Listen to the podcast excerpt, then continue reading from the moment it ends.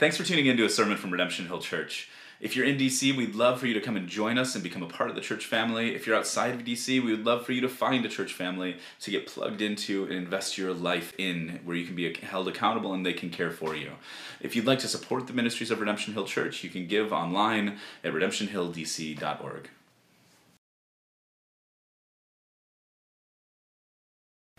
And Father, thank you for the chance we do have to gather to worship you, to have our hearts renewed and refreshed, and to see how you work across time and history. And, and so I pray that tonight you would center our hearts and fix our eyes, that you would help us to and meet and meet us through this text as we encounter you through your word. And so we lift this time to you in the name of Jesus.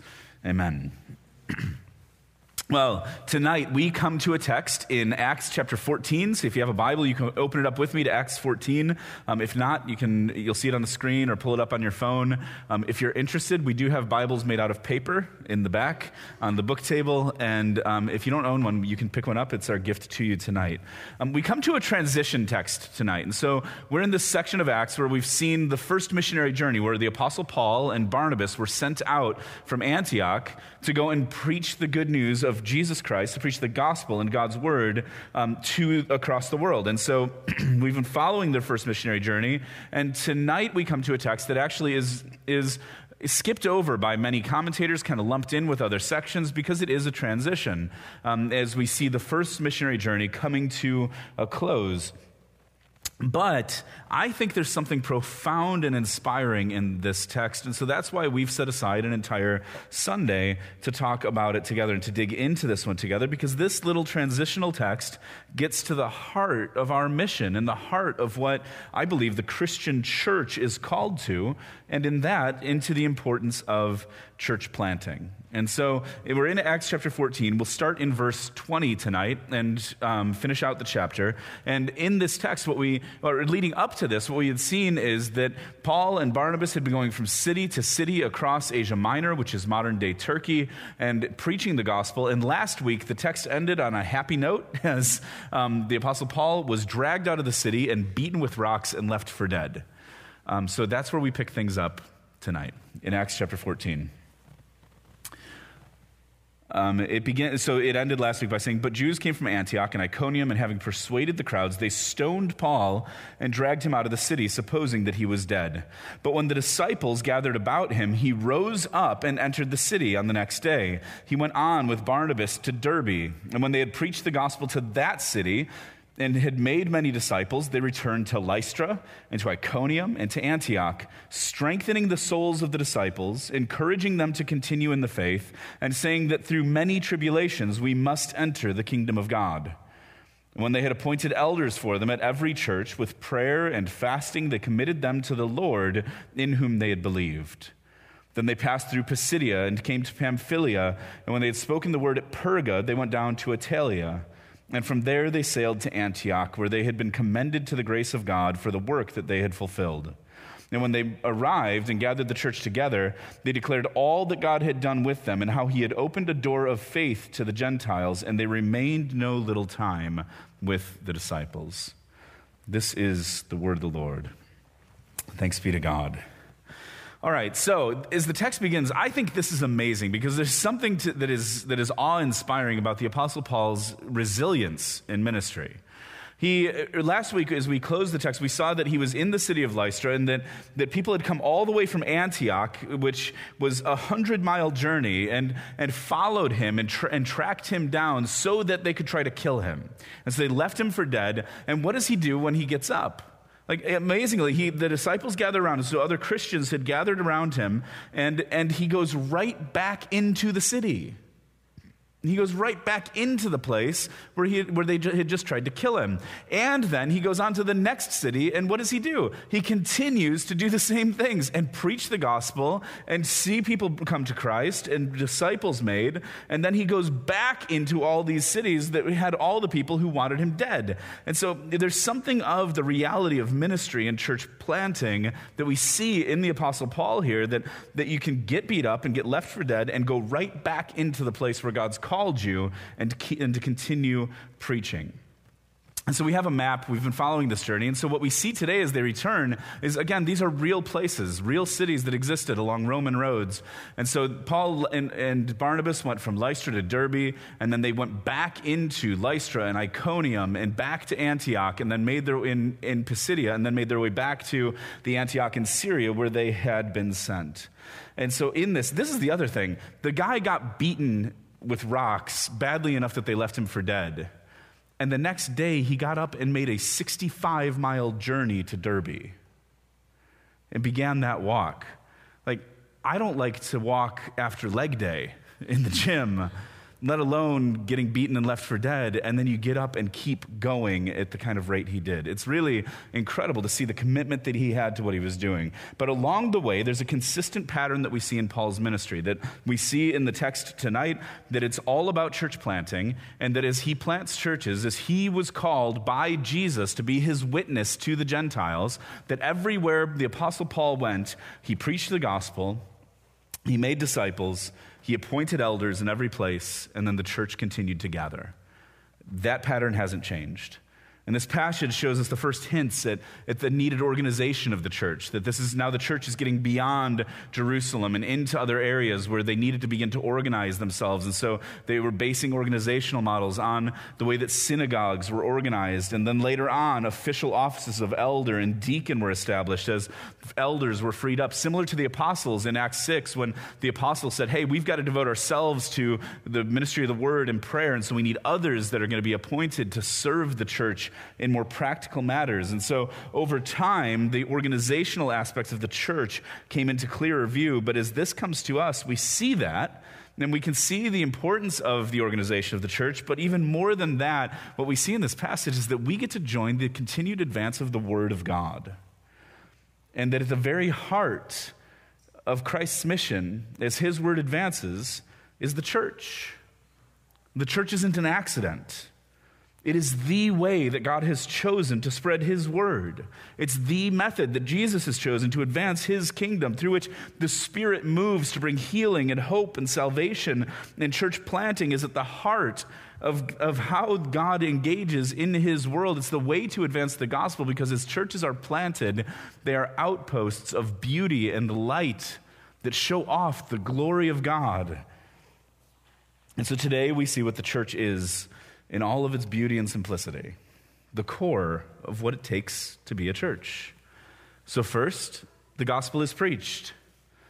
And this is the foundation. This is where it all begins. And this is consistent throughout the book of Acts, is that the good news of who Christ is is proclaimed. The good news that of who God is and what he's done, and ultimately in Christ, that, that God took on flesh, died in our place for our sin, and was raised to life, and that that is our greatest hope. And so, and so Paul, everywhere he goes, it says that he continued on, and after, after he rose up, the next day he went on with Barnabas to Derbe, and when they had preached the gospel in that city and made many disciples, they returned to Lystra and then Iconium and Antioch. And there, I love that in this passage, it almost feels like an afterthought, right? It doesn't make it a big directive of Paul went to this next place and there he preached the gospel. It says, okay, when he had done that there, of course he did that there. That's what Paul does everywhere. So there's an assumption that he's going to proclaim the good news of Christ. And, and so, in the, and, and again, here, I want us to be careful because I think it's possible for us to read uh, selectively as we read through the book of Acts, and particularly in Paul's ministry. And to read the book of Acts and see only the fruitfulness and the highlights and the things that went well. You know, that we see, you know, Paul heal people in Lystra and we forget that he was stoned there. And, we, and so that we need to see that, that there are, there's fruitfulness and, and people came to Christ, but also Paul suffered intensely.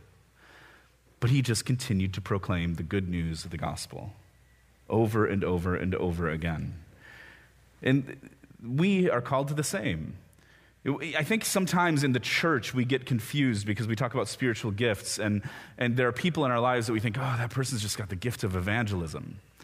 And um, what we mean by that is that person actually has the boldness and willingness to tell people about Jesus. Every Christian is called to that. Every one of us has that opportunity we can't control people's responses. We can't, we can't ourselves change anyone's heart. But every one of us has a calling to proclaim the good news. Uh, Jesus talked about, about the sum in, in, his parable of the sower, and he described a farmer that was scattering seed in his field. And, and some of the seed fell on the path, and some fell on shallow, rocky soil, and some fell with the weeds, but some fell on good soil. And Jesus was talking about the condition of our hearts as the seed of the, of the gospel, of the kingdom of God comes to us. That for some of us, it's our, our hearts have been baked hard. And, and this is the classic Spurgeon quote that, that the same sun that melts wax hardens clay, and the same gospel can do both to our hearts. And so, my fear for some of you is that your hearts might be packed hard and impenetrable right now. And I would pray that the Spirit would till up the soil of your, of your heart. For some of you, it's that there's the distractions of life and the anxieties of life that are weeds that choke things out. For some of you, it's a shallowness with rocky soil underneath. But for some of you, there is dark, deep, rich soil in your heart. And so the role that we have as a church is to, is to sow seed, as individuals, to sow seed of the gospel, to plant and to water, and trust that God will make it grow. In Isaiah 55, it talks about God's word and, and it uses this agri- similar agricultural language. As, and as God speaks through the prophet Isaiah, it says, For the, as the rain and snow come down from heaven and do not return there, but water the earth, making it bring forth and sprout, giving seed to the sower and bread to the eater, so shall my word be that goes out from my mouth. It shall not return to me empty, but it shall accomplish that which I purpose and shall succeed in the thing for which I sent it.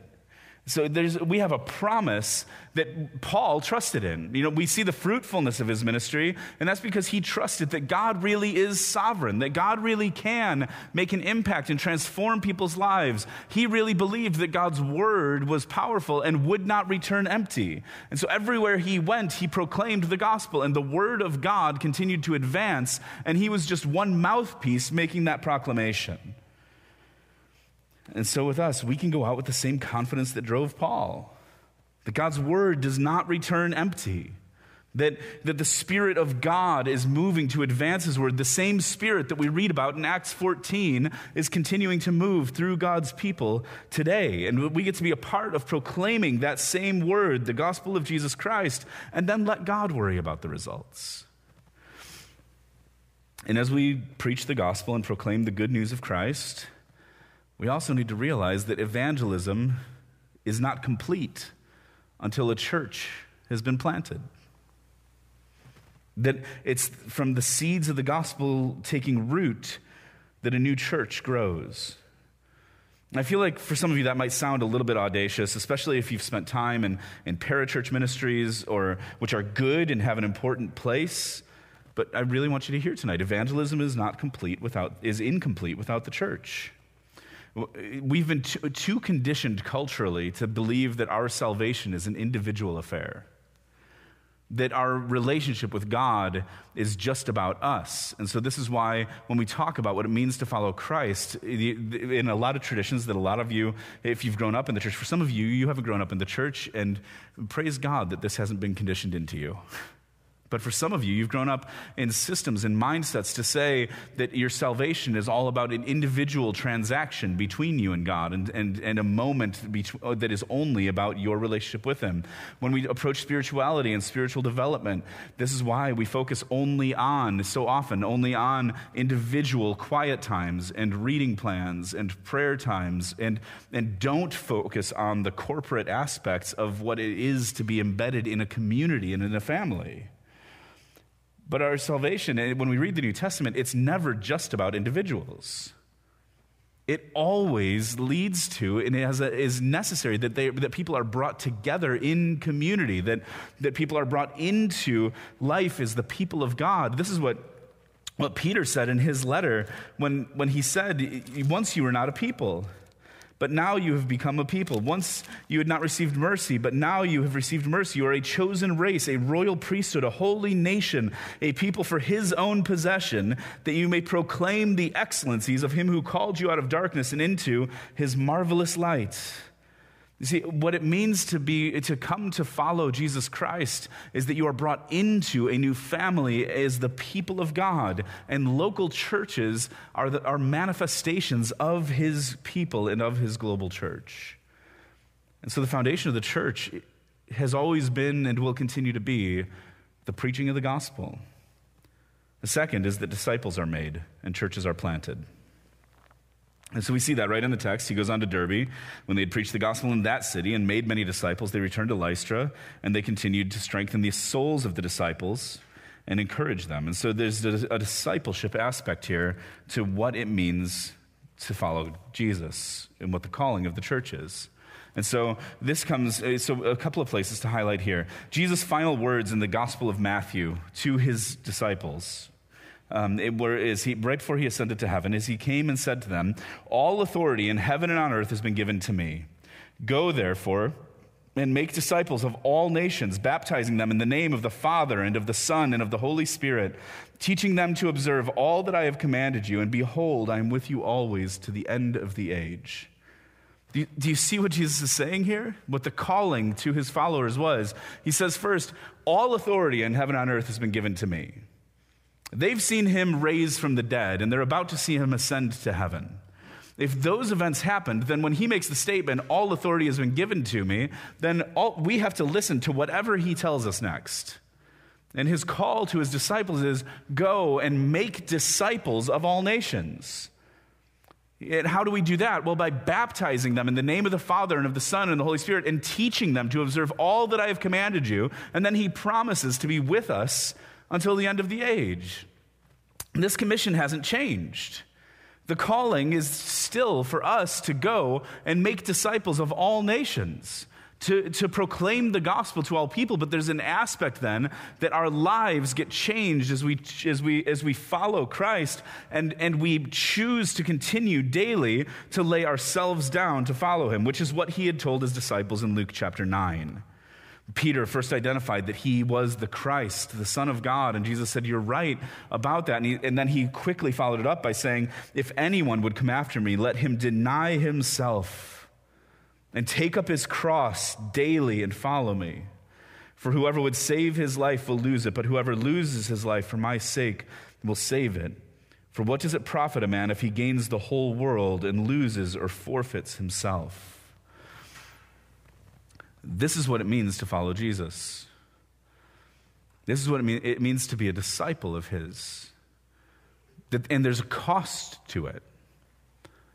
So, for those of you that aren't Christians, you need to hear that there's a cost to true Christianity. For every one of us, there's something, there's, a, there's an aspect of our lives that we have to be willing to lay down because the call of Jesus is costly. It's that we need to be willing to lose our lives if we're going to find salvation in His. It, means that, we, that if we could gain the whole world and lose and forfeit our very souls, and He's calling us to give up our priorities, our hopes, our dreams, and lay them at His feet to follow Him. And then as we follow him, we're called to, to bring others into that discipleship relationship with him. To, to yes, there's an, there's an initiation, bringing people into the covenant community and baptizing people. And we love to celebrate the, that moment, seeing people come to make a decision publicly to say, I am following Jesus. And that is a beautiful moment. But that is a beginning point that then the rest of our lives is this practice of daily p- taking up our crosses, killing our own flesh, and following him. And so the call of Jesus to be one of his disciples is, to, is then to, we have to teach each other to obey everything that he's commanded us to do. This actually makes a difference in our lives.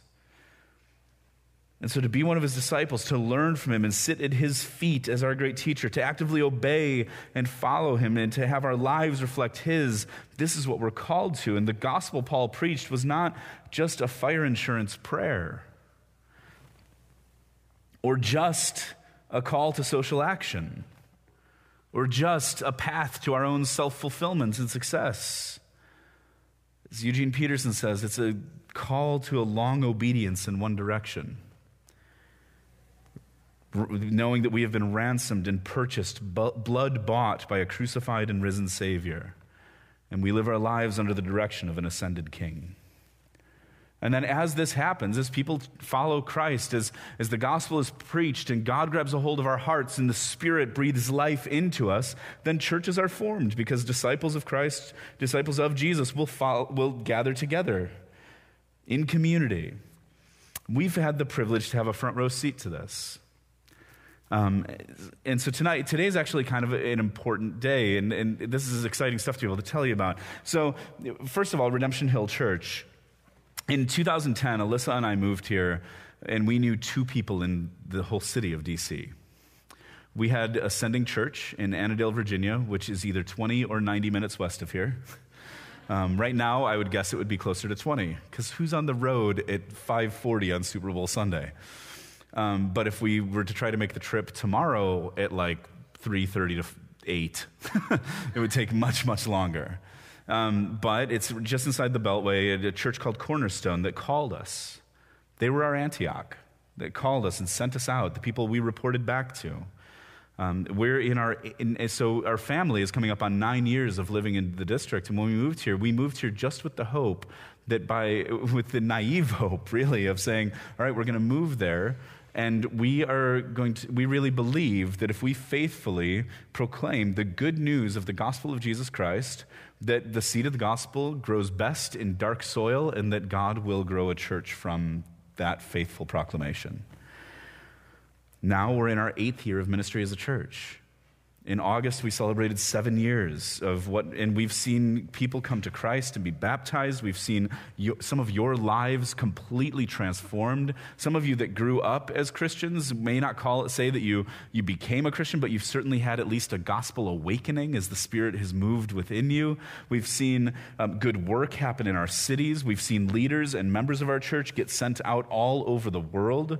Uh, and even tonight, we were able to celebrate the commissioning of two more community groups that now every one of our community groups has a specific strategy on how to pursue God's work in our city, which now our church is at 27 community groups with 27 different strategies, whereas seven years ago we were just launching our third. So praise God for the work that He's done here.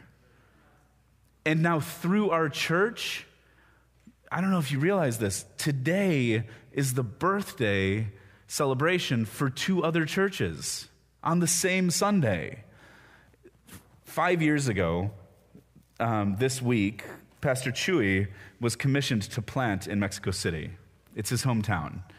And five years ago, he, he had completed a year and a half of formal residency and training here at Redemption Hill. Um, at that point, they had two children. They moved to Mexico with two kids and came back with four and we've had a talk about what causes that.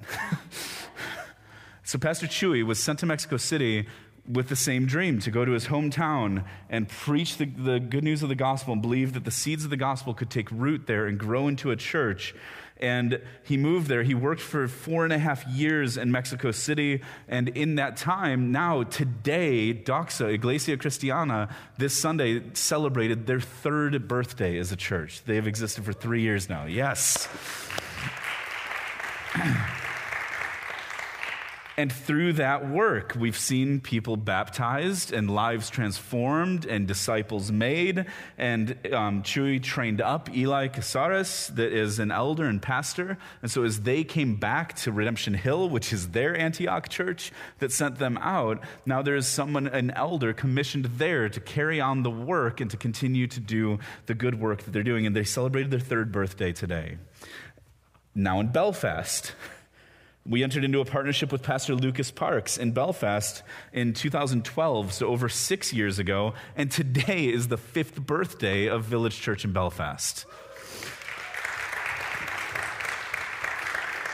And Lucas had taken a long road in preaching the gospel there and seeing the seeds of the gospel take root and gathering people together. We entered in and have been in a partnership with them, helping them and giving some coaching and some help along the way and financially investing into the work at Village. Um, they've, been, they've helped with things here, and now Village has also planted another church. There's Village East and Village South Belfast.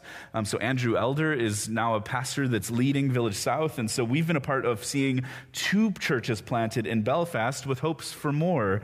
And, and so, with all of this, we're seeing in real time what we're reading about in Acts.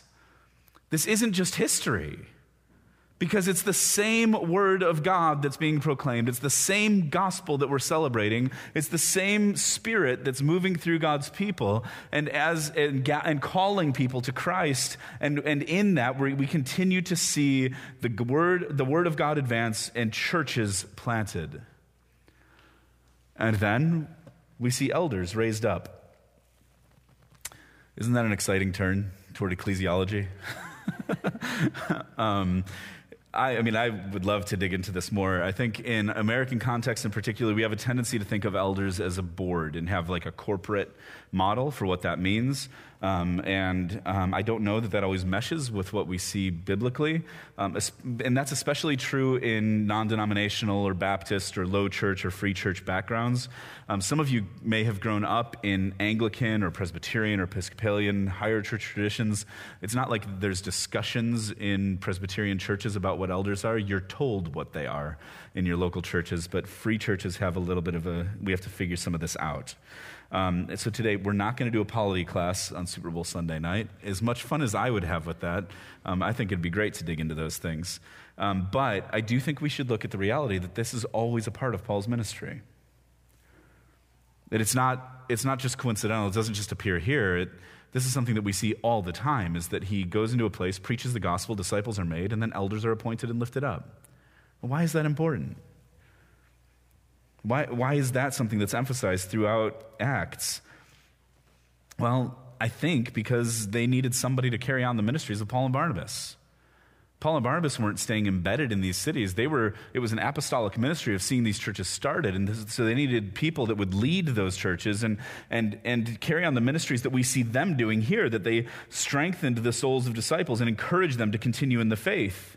And so uh, that's what they were doing is they were saying we need people who are going to be the servants of these churches to continue to do this work to strengthen and encourage the faith of the people there. Now again, later on we see all kinds of things develop in churches. So there are teachers and there are prophets and there are evangelists and there are deacons, but but still later on in later New Testament letters we also see an expansion of this understanding of what the role of elders are. And so let's look at, even at this text, and we can see some clues as to what eldership is all about. And as we think about what our elders are called to do here in Redemption Hill, um, first, elders are committed to the Lord. You see that? That's how it, that when they had appointed elders for them in every church, with prayer and fasting, they committed them to the Lord in whom they had believed. And so there's a commissioning here, and leaders, and particularly elders, have a high responsibility because they will answer to Christ himself for the care over his church. In Hebrews 13, the author of Hebrews makes this clear when he, he calls the people that he's, that I believe Hebrews is most likely a sermon, and at the end of it, he says, Obey your leaders and submit to them I think most of you might stop reading there because you're like, but it goes on.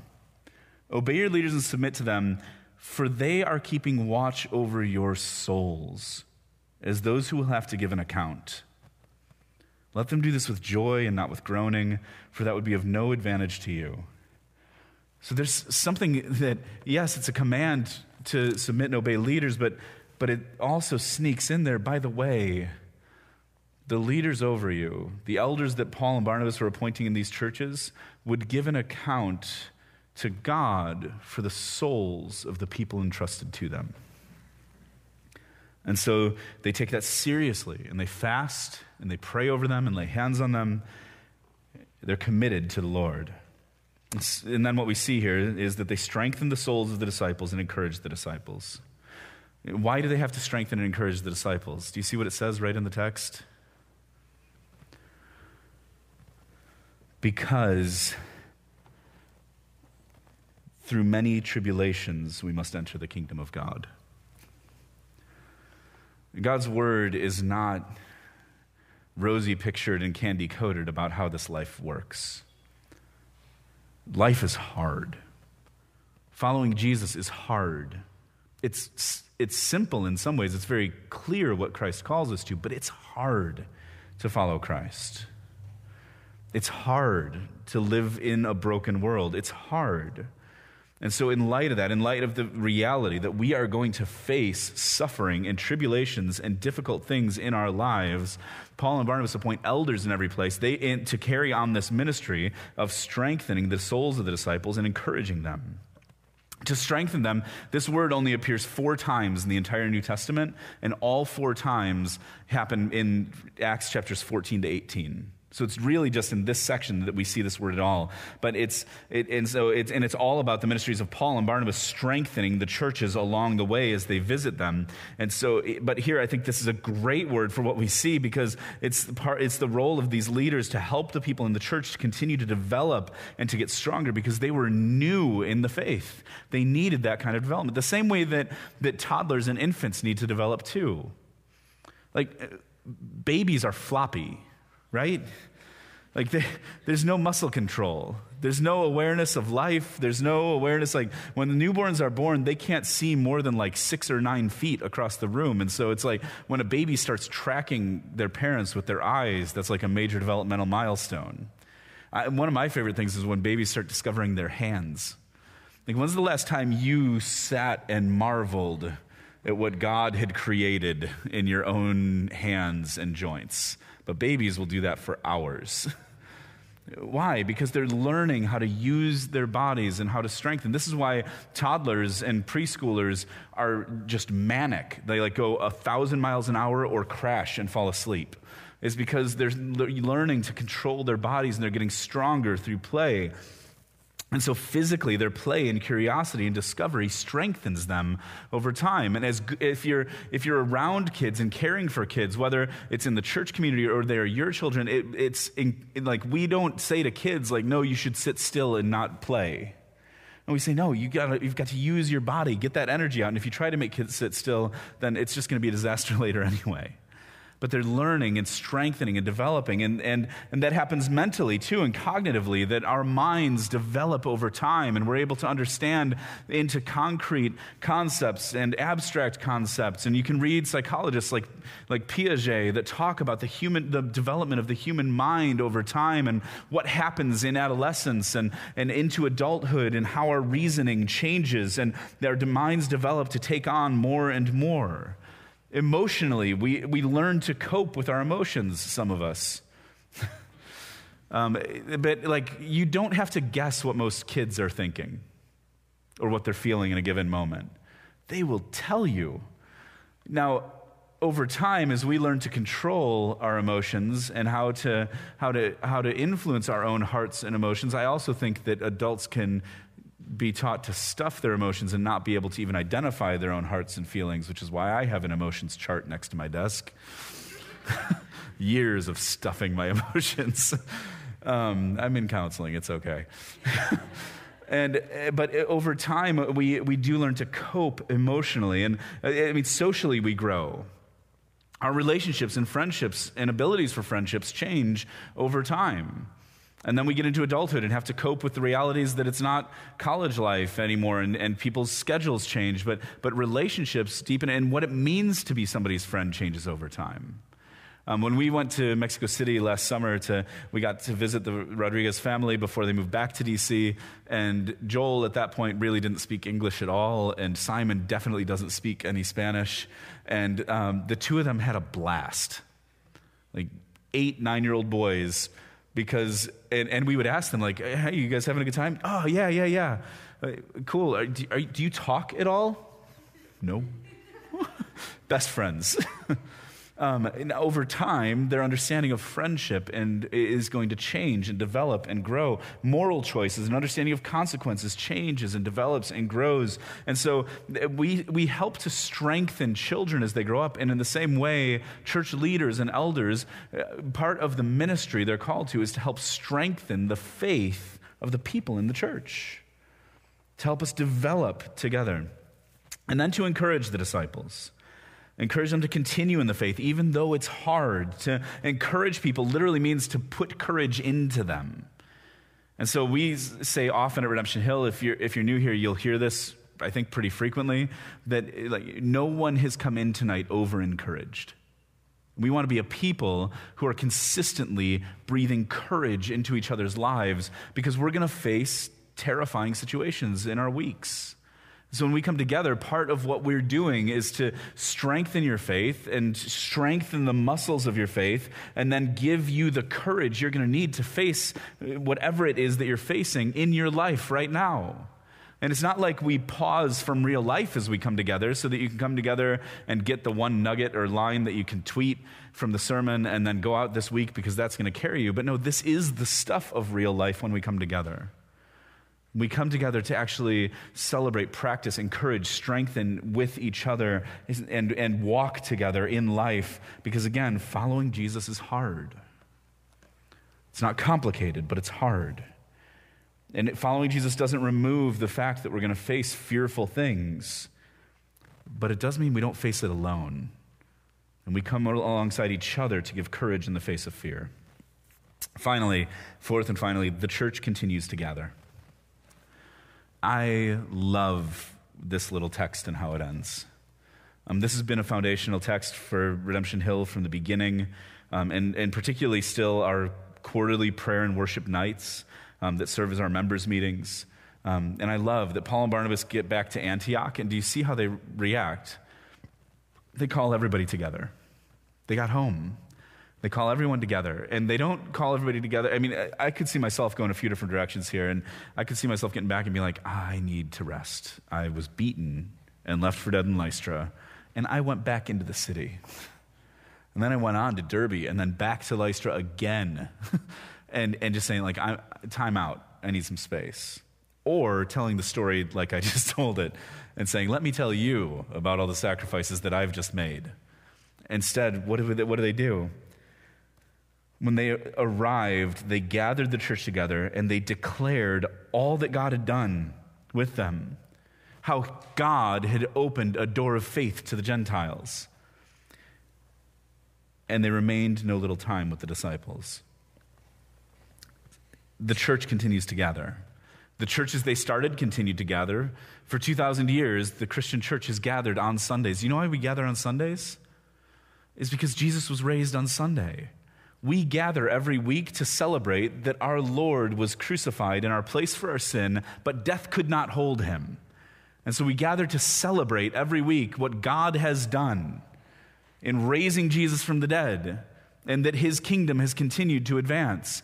And when we gather together, it's a celebration to declare God's work. It's not a chance to declare our own greatness. It's not so that we can gather together to get advice and tips on, on life purely. It's to get, we gather together to celebrate that God has raised Jesus from the dead, and we celebrate the work that we see him do right in front of us. That's why today we can celebrate, praise God for what He's done in planting Redemption Hill Church. Not because Alyssa and I are so great for moving here. We feel like we've just been like white knuckle hanging on to this thing, and He's been doing the work the whole way. Praise God for what He's doing in Mexico City. People's lives are being changed. Praise God for what he's doing in Belfast. God has opened a door of faith in East and South Belfast. Like, praise God. And what we're doing is declaring his work, both in what we see in Scripture and as it continues today.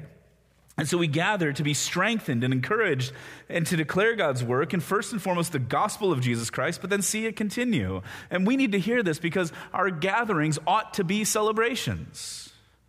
Not in a cheesy, let's pretend that things aren't hard way, but to say, hey, life is hard. Following Jesus is hard, but we know that whatever happens, when we get to the end of this thing, that He's waiting for us because death couldn't touch Him. And so we gather to celebrate, and we need to, I need to hear this too, because like uh, my theological stream, I'm on, on more the reformed side, and we are not very good at celebrating. Like reformed people get, get leery of celebration and like you shouldn't be that happy. If you're happy, maybe you aren't taking depravity seriously enough. you realize you're totally depraved. That if sin is the color blue, you're a smurf. So why are you smiling? And we need to be serious about the holiness and sovereignty of God. And that's true. And God gives us all kinds of good things to gladden our hearts and to direct our eyes to Him so that we can respond in joy. And so, if you have the trappings of the Reformed stream like I do, we can learn a lot from our Pentecostal brothers and sisters and what it looks like to be filled with joy. Let's celebrate together what God has done, and let's linger together. The church, church is not an event, the church is a family. We, don't, we don't just come to church We are the church together, living life together. And this has shaped Redemption Hill. This is our hope for our churches that we would gather in celebration of God's work and linger a long time together in life. And, and this is even this has shaped our members' meetings. So quarterly we do prayer and worship nights that are also our members' meetings. If you haven't come to them, they're open to everybody. And um, there might be a portion where it's just members, where we ask non members to step out, but most of it's open to everybody. And every time we gather together, it opens with celebration and praise. And so we'll, we'll just ask people, hey, stand up where you are and tell us what you've seen God do over the last few months. And people will stand up, and our church responds by applauding and cheering, like whooping. It's, it's not like we sit on our hands and go, mm, amen. Like we cheer it on because we're celebrating God's work together. The elders lead the church and offer, you know, tell our church what's happening and where we're going in the coming quarter and, and offer some reports of what we've seen God do and what we're hoping for and praying for. And we pray together and we commission new members, which, which is what this is a picture of. That, that is every time, every quarter, as we welcome new members in, we gather them, and this is just last quarter, we gather the new members here, and the existing members come around our new members to lay hands on them and to pray for them and to lift them up to our Lord together and welcome them into the family, and we linger together in that celebration. And so I love this little text. It's just a transition. It's just Paul and Barnabas going home. But it's packed with the essence and the essentials of what it means to be the church. And in 2,000 years, that hasn't changed we continue to join God in His work as we proclaim the gospel and make disciples and appoint elders and gather the church together and see more churches planted and watch the word of God continue to work as it advances through this world. And so, this is our great hope. This is what we have devoted ourselves to and what we continue to pray God will build and that we'll see happen in and among and through Redemption Hill. that's what we work toward together. Let's pray. Father, would you make it so? I pray tonight that you would strengthen the faith of those present, that, that those who are here that, that are exploring Christianity would, would be met with your spirit and assured of your presence and your great love for them. Pray that, that those who have come here tonight and are struggling with doubt and fear wouldn't run from those doubts, but would be willing to, to bring those to the table in, in community groups or, or to people that they know and trust, and, and that you would strengthen their faith. I pray that as, as we, for those who are suffering tonight, that you would meet them and breathe courage into them. Father, would you help us to trust in your goodness and kindness toward us? Lord Jesus, we pray that you would continue to build your church and give us the confidence that the gates of hell cannot prevail against it. We pray that you would pour out the Spirit through your people, draw our hearts to celebration, and give us the resilience we see in Paul that we can get beat down and crushed, but not be destroyed. And so, Father, we lift this week up to you. We lift Redemption Hill Church up to you. We lift Doxa, Iglesia Cristiana up to you, and Village, Belfast, East and South up to you. We thank you and praise you for the doors of faith that you have opened and pray that you would do it all the more. And we pray this in the name of Jesus. Amen.